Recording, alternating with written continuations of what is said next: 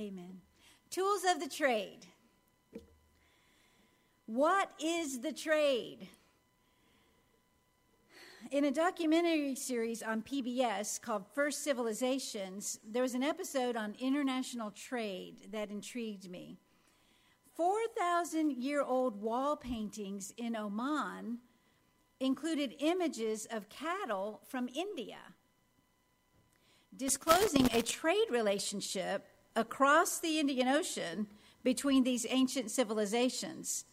They were geographically quite far apart. It turns out Oman is rich in copper, and that was one of the earliest trade commodities.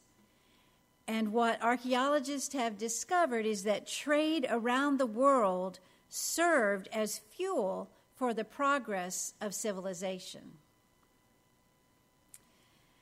As we've already demonstrated with our kids' view, as kids growing up, we used to trade things cards, trinkets, marbles, food. It's a great activity for helping to learn the value of things and understand what you personally value. I was at Dodger Stadium last summer, and there was a row of boys in front of us feverishly trading baseball cards. And it was so entertaining listening to their bargaining. Some cards were easy to let go of, while others required attempts to convince each other to give up that most prized player. So, trading, that's one way we think about the word trade. Another way the word trade is used is defining a skill based service, such as the plumbing trade, the mechanics trade, the tailor's trade, etc. The phrase tools of the trade generally refers to specific tools related to a specific trade. So if you were to open a plumber's toolbox, it would look different from an auto mechanic's toolbox. And both would look different from a tailor's toolkit. There might be a couple of tools in common in all of those, but basically, they are unique enough that you could identify the trade from the tools. So, what I'm doing in this series, I'm specifically playing on the words of the phrase tools of the trade to come at two important concepts. First, we have traded our old life for new life in Christ. And in doing that, we have entered into a new trade no matter what you actually do for a living. We're all in the trade of being a Christian and the ministry of reconciliation. Secondly, the Christian's toolbox is unique, and we both need to and get to learn and grow in our use of these tools. We used to sing a song in the late 90s. Yes, friends, it was that long ago that said, I'm trading my sorrows, I'm trading my pain, I'm laying them down for the joy of the Lord. The New Testament describes our life in Christ frequently as you used to be this, or you used to do this, and now you are this, or now you do this. We traded a mortal life of brokenness and pain for an eternal life of joy, peace, and power.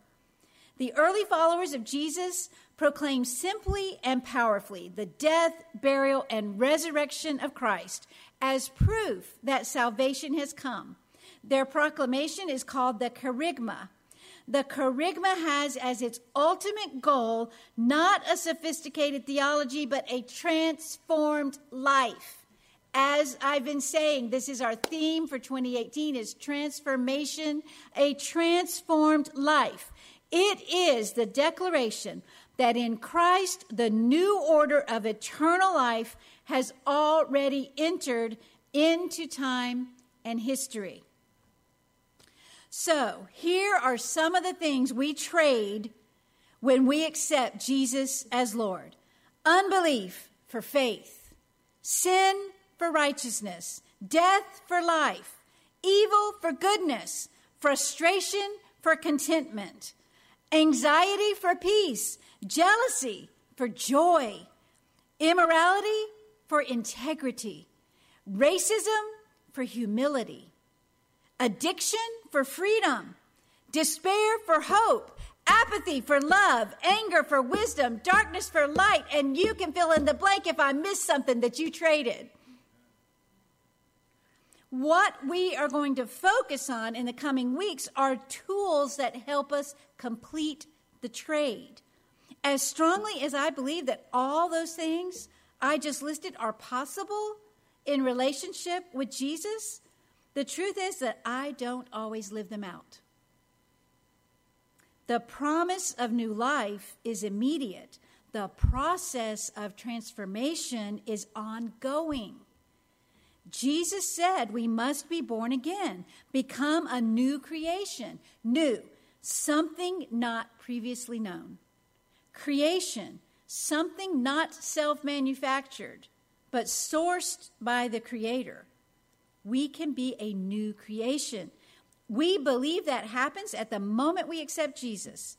We become new, we are born again, but that new life must be nurtured and given opportunity to develop, grow, and mature.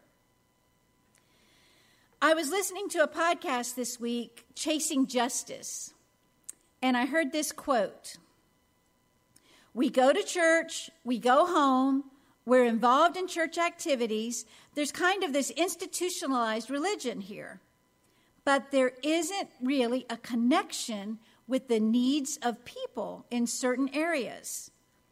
Continuing the quote, one of the sectors of justice here at the Justice Conference relates to immigration and refugees. And what I have found is that even in my life and the people around me, there's a disconnect. End quote. They were specifically addressing the disconnect in terms of the church speaking up and taking action on issues of justice. But I think the disconnect is quite prevalent in general. Transformation is about what's happening 24 7, not just the moments that we are here together or gathered in home group, participating in church life. So, how do we make the connections for transformation? What are the tools? I'd like to use the tool metaphor to talk about some Christian practices. Other descriptors could be disciplines or habits. As we access the tools, learn how to use them, become more skilled with them, we will experience transformation, connecting what we know and believe with how we live, integrating the Word of God beyond our head knowledge into who we are. The transforming life is one who is growing and bearing fruit. So the tool isn't the fruit or the end product. The tool does not perform the transformation. The tool is the practice or discipline that makes space for God to work within us and for that spiritual fruit to grow. I'm quoting from Spiritual Disciplines Handbook by Adele Calhoun. From its beginning, the church linked the desire for more of God to intentional practices, relationships, and experiences that gave people space in their lives to keep company with Jesus. These intentional practices, relationships, and experiences we know as spiritual disciplines. The basic rhythm of disciplines or rule for the first believers is found in Acts chapter 2 verse 42. They devoted themselves to the apostles' teaching, that's a practice. And to the fellowship, relationships, and to the breaking of bread, an experience, and to prayer, another practice.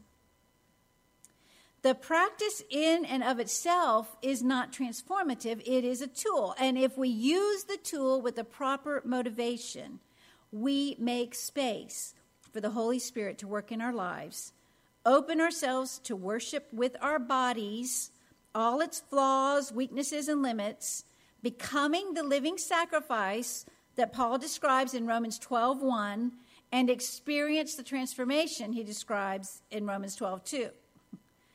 So today I'm going to focus on two practices or tools and the fruit that can be borne from these. And then each week we'll be talking about another couple. But the first is one that we've already talked about, and it's because it's just too obvious, I can't leave it out. It's engaging in transforming community. That's what that whole last series dealt with choosing to walk the path together, appreciating the sense of place, committing to honor God's presence and add our presence, and then proclaiming the good news. I will continue to emphasize that this is what we are about to be a transforming community. We are more than an institutional religion with church activities. And anytime that that's what it's become for you, that's it's missing it, okay?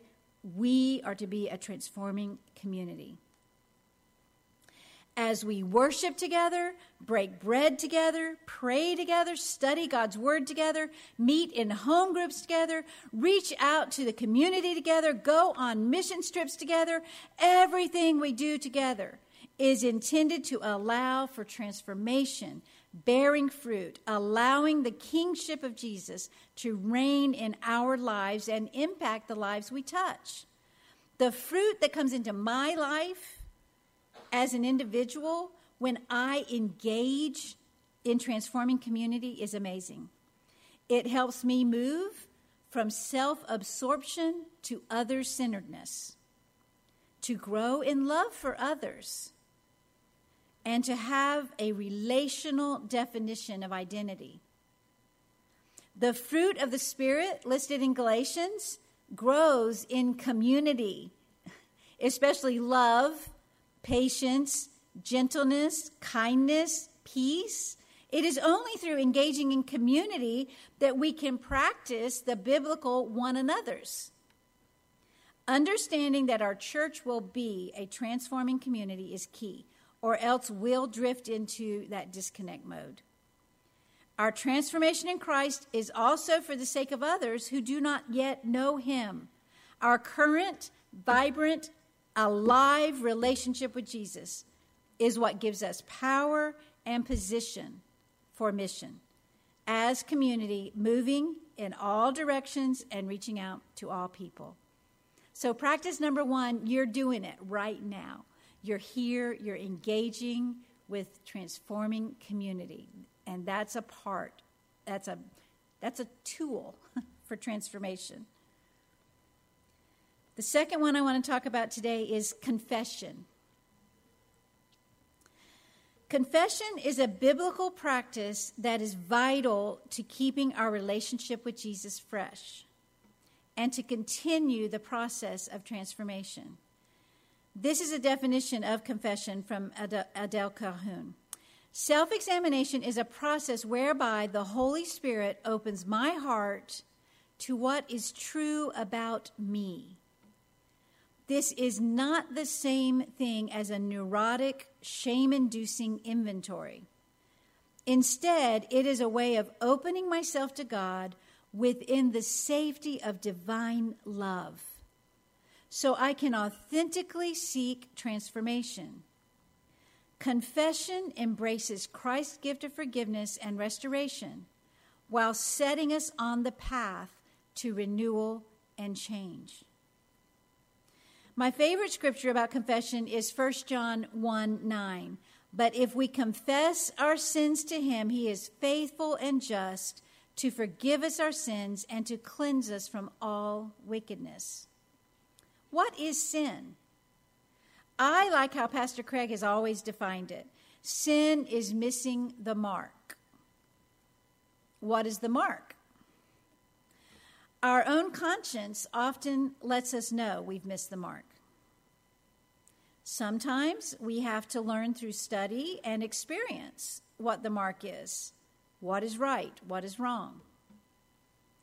And we have the Holy Spirit guiding us into all truth and convicting us, helping us to know when we've missed the mark. The psalmist writes in Psalm 139, 23 through 24 Search me, O God, and know my heart. Test me and know my anxious thoughts. See if there is any offensive way in me, and lead me in the way everlasting. Jesus taught us to pray, Forgive us our sins as we forgive those who sin against us. James wrote in chapter 5 Therefore, confess your sins to each other and pray for each other so that you may be healed. So, how do we effectively use this tool called confession? I love the point Ms. Calhoun makes that we are in the safety of divine love. The first step is to posture yourself as loved. Not proud, not arrogant, not self righteous, but also not cowering, not shamed, not doubtful of God's love. If it helps, I suggest beginning your prayer with thanking God for loving you. Ask Him to help you see yourself as He sees you. Then, if there's something obvious to you that needs confessing, speak it out to the Lord and ask for forgiveness. Then, allow the Holy Spirit to show you areas that perhaps you haven't been attuned to but because you are inviting Him to search your heart and willing to confess what He reveals, new understanding of yourself is gained. Thank Him for loving you at that depth. Confess and receive forgiveness. How do confession and repentance work together? Repent means to turn around, change direction. When we are convicted of a sin, we confess it to receive forgiveness, and we repent and ask for strength to not do it again. Another descriptor for sin is that which breaks relationship. When we are truly sorry for our sins, we're sad that we have broken our relationship with God and with others, we are drawn to repentance. We don't want to keep doing those things that are missing the mark, that are breaking the relationships. Here's the deal the power of confession and repentance is that over time, we are in fact transformed. Temptations that once were what we felt irresistible lose their power over us. We grow and mature in the Lord through confession and repentance.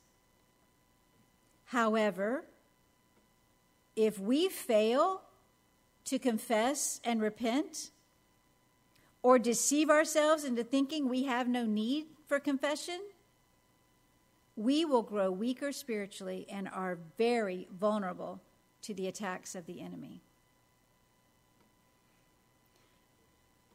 So, part of Craig's testimony, and I'm sorry, I'm just going to use you for a minute, but he told me that when he first got saved, and I honestly don't even remember which temptation he was dealing with, okay? So, I don't know what it was. But he had to confess it multiple times a day whatever it was, and ask for forgiveness.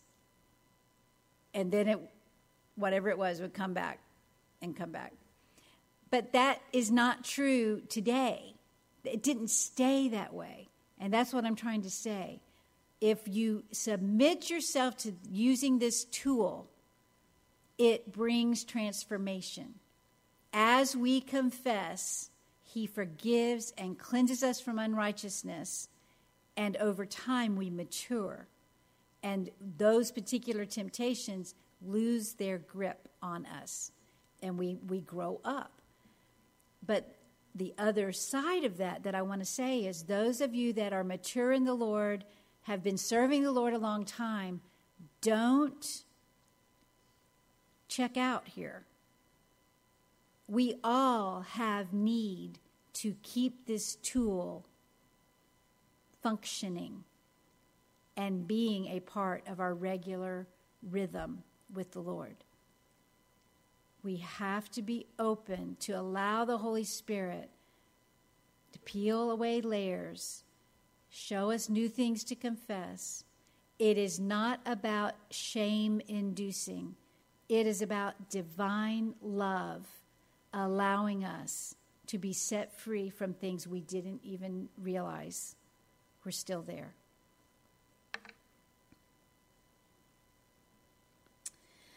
A next level of confession is what James wrote Confess your sins to each other and pray for each other that you will be healed. In a safe and loving community, there are times when you need someone's support and agreement in confession.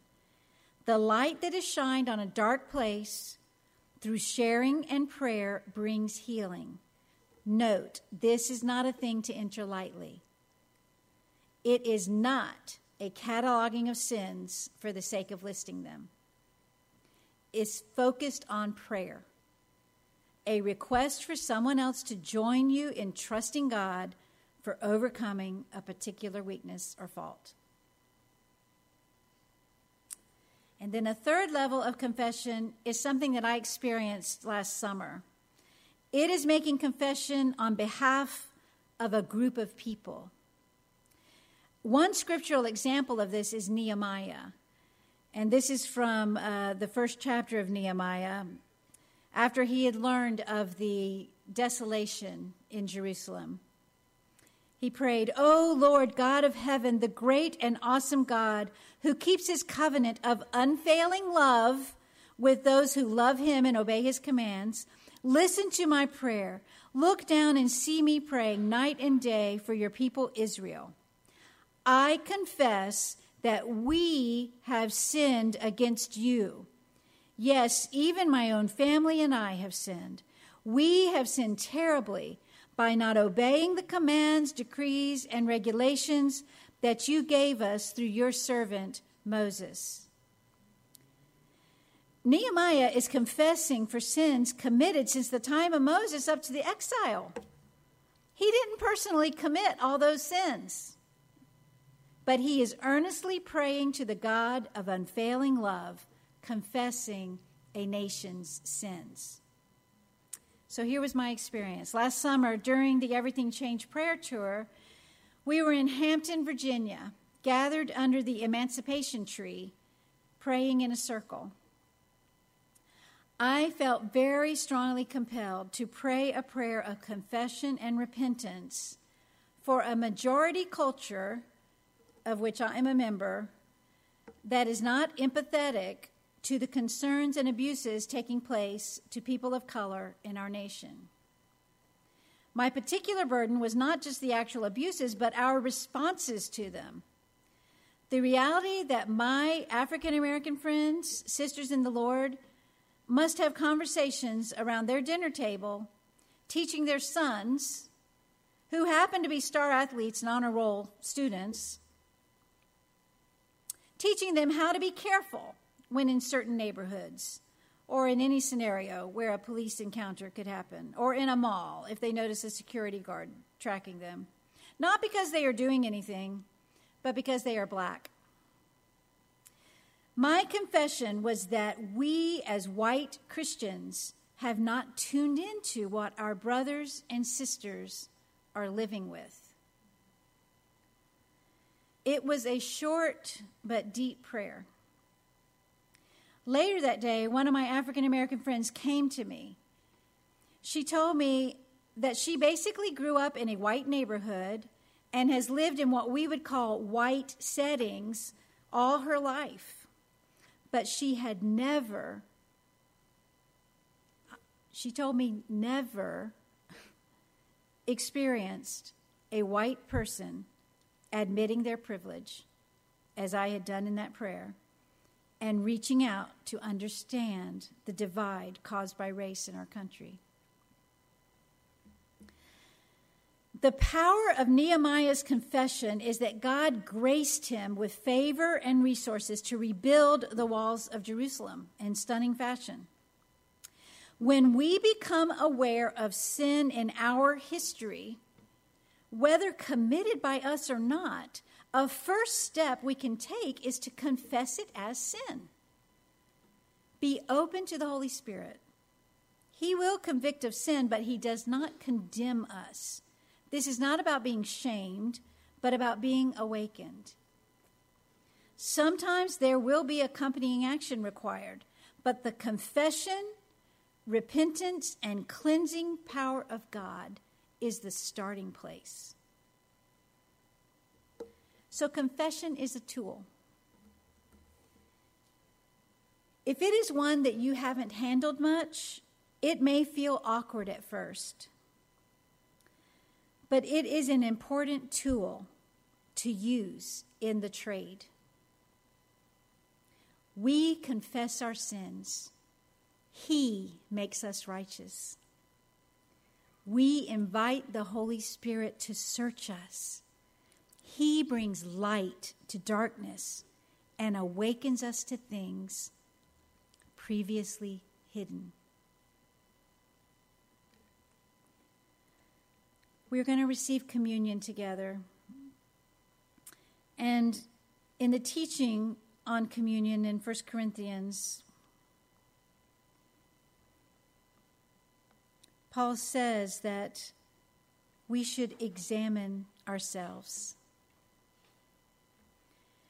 So, as Rachel's coming, what I'd like to do today is I'm going to stand here, I'm going to open the elements and invite you to come and receive your elements. You may then go back to your seat or stay here at the altar, but we are going to give space for you to practice this tool of confession it's, it's instructed that we should examine ourselves before we receive the Lord's Supper. Posture yourself as loved. You're not coming before the Lord shameful. You are coming before the Lord knowing He loves you and does not want you to remain in bondage to any sin. If you have something that He's already convicted you of, start there. If not, allow the Holy Spirit to shine a light. And just as something is brought into the light, confess it before Him. All right?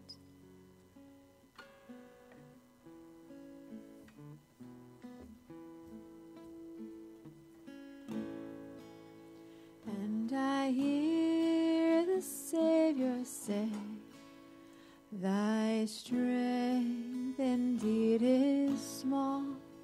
Child of weakness, watch and pray. Find in me thine all in all. Jesus paid it all. All to him I owe. Sin had left a crimson stain. He washed it white as snow. Lord, now indeed I find thy power and thine alone can change the leper's spots and melt the heart of stone. Jesus paid it all,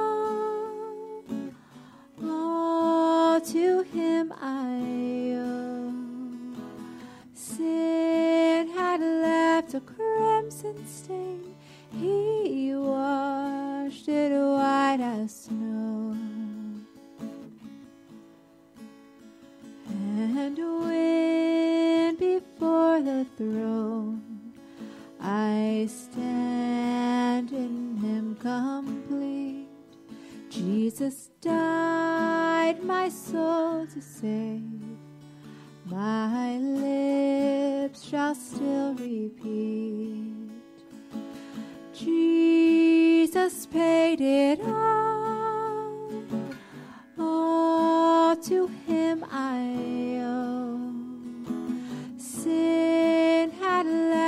Crimson and stain.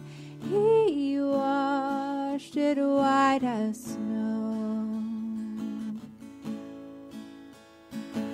Jesus paid it all.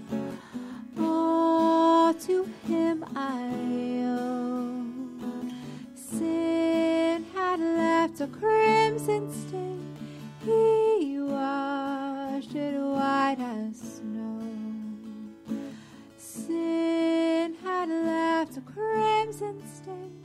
He washed it white as